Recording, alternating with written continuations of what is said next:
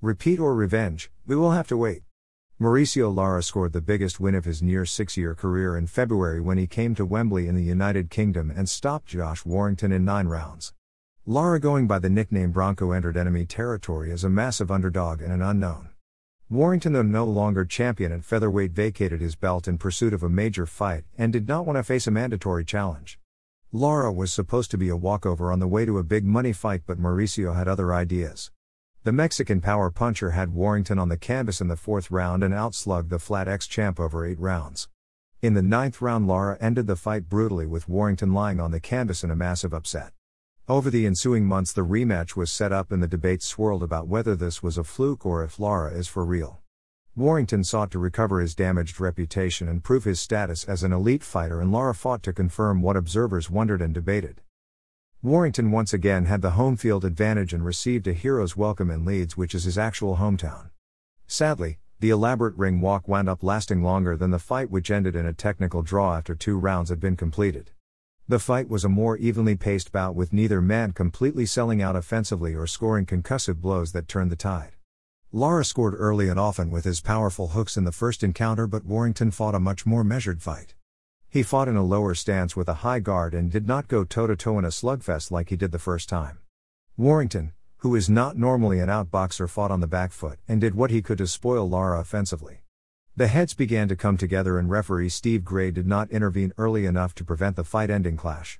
Lara began pointing at his forehead, the universal symbol of I just got butted, and Gray just let it go by. A viscous collision opened a cut over the left eye of Lara, but watching it live, it did not seem as bad. The blood was not streaming down his face, which made it appear that the cut was not significant, but once the corner began to go to work, it became clear that the cut was serious. There would be no third round, and the disappointment of the two fighters matched the disappointment in the crowd, who got a less than satisfying result. The fight was close, and the action pointed to another entertaining featherweight battle, but we have been left to wonder. Rematch Eddie Hearn has come out in the wake of the result and declared a rematch has to happen. Also, Warrington, when interviewed in his dressing room, told reporters that he intends on facing Lara again. Will it be immediate? That is looking less likely. Hearn has stated that he intends to get Warrington in the ring one more time in 2021, but no opponent has been targeted. Xu Can, the Chinese featherweight titlist, lost his belt to British fighter Leigh Wood on days. That is an interesting fight that seems easy to make business wise and would be a solid all UK title matchup. Will Lara wait around for Warrington or try to use his recent spotlight to pursue something larger? Were the headbutts intentional? This debate is raging on the boxing forums and comment sections as fans argue back and forth as to whether the fouls were accidental or not. Warrington detractors are saying he led with his head to weaken Lara, to deter Lara from being aggressive, or that he knew he was on his way to losing and did this to get out of another KO loss. The other side says it was positional and accidental and unfortunate. I am on the fence with this disagreement between fans. Clearly, Gray was ineffective as a referee in warning Warrington and effectively preventing the collision leading to the cut. I do not feel Warrington was lowering his head and ramming Lara and intending to cut him. I do feel he positioned his head in a way that prevented Lara from rushing him and used it more as a deterrent. That is different though it is bending slash breaking the rules.